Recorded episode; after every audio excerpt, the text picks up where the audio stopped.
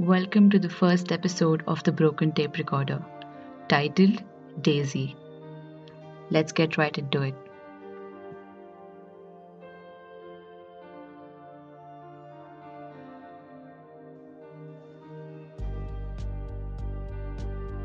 It was a Tuesday afternoon and she was heading back home from work. She had school the next day and was barely able to keep up with the homeworks. It was a lonely way back home, and her thoughts were clouded by worry. She sighed as she thought about her life. Her father had abandoned her when she was two years old, and her mother blamed her for it. She's supposed to have had a brother who died because she was born.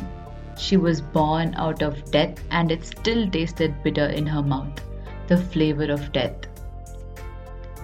Her mother took to drinking and she drank away her worries and bills.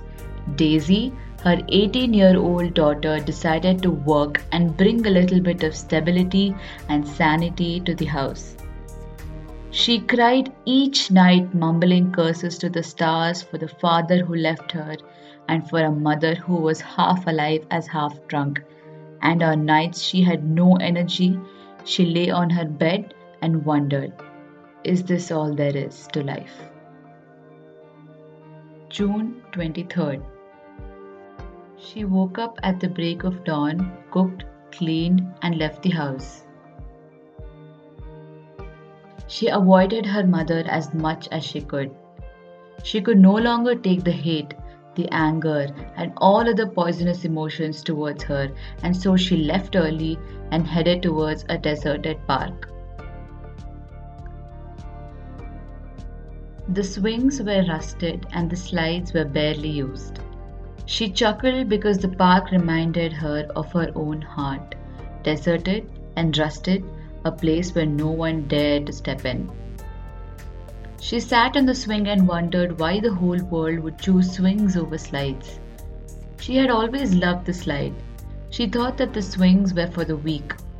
She thought it was for those who seek momentary pleasure.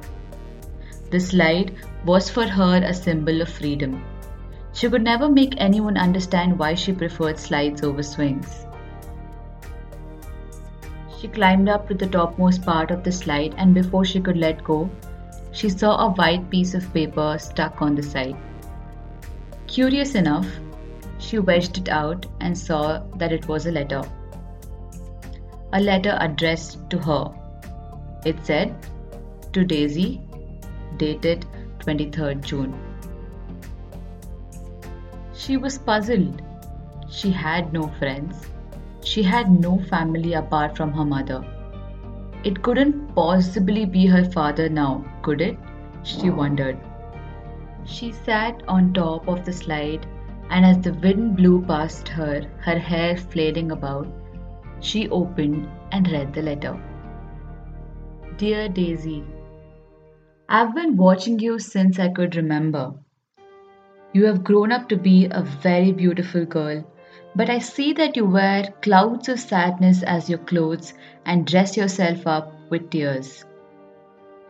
I see that you hide your scars on your body and shy away from the kindness the world has to offer.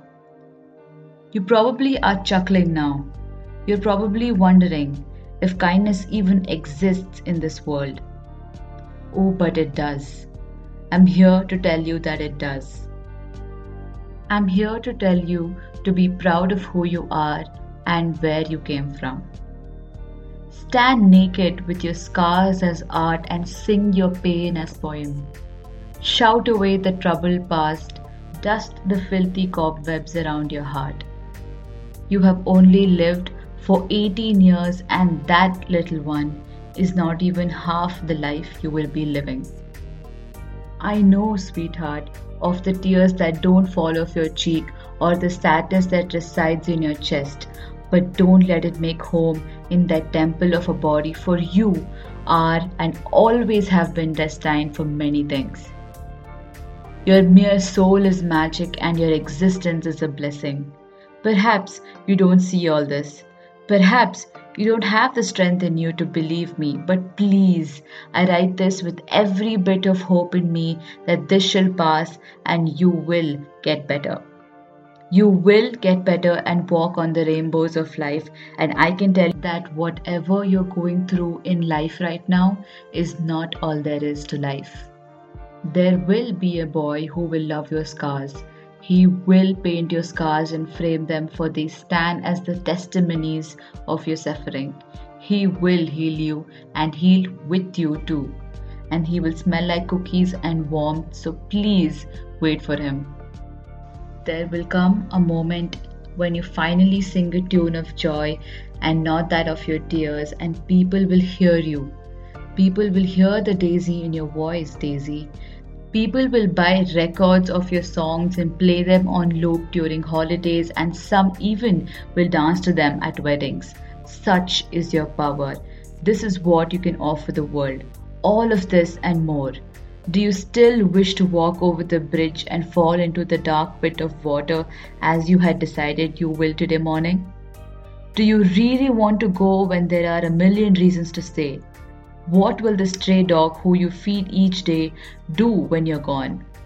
What will the homeless man have to look forward to without your smile each morning?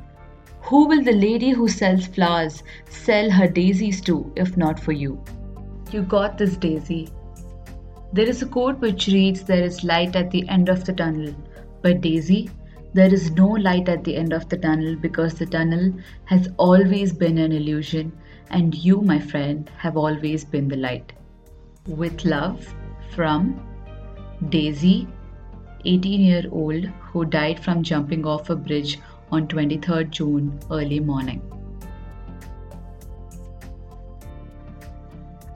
And that is it for the first episode of the Broken Tape Recorder. I hope these words comforted you all as it did to me while I wrote it. Thank you so much for tuning in, and I shall see you all in the next episode. Until then, take care.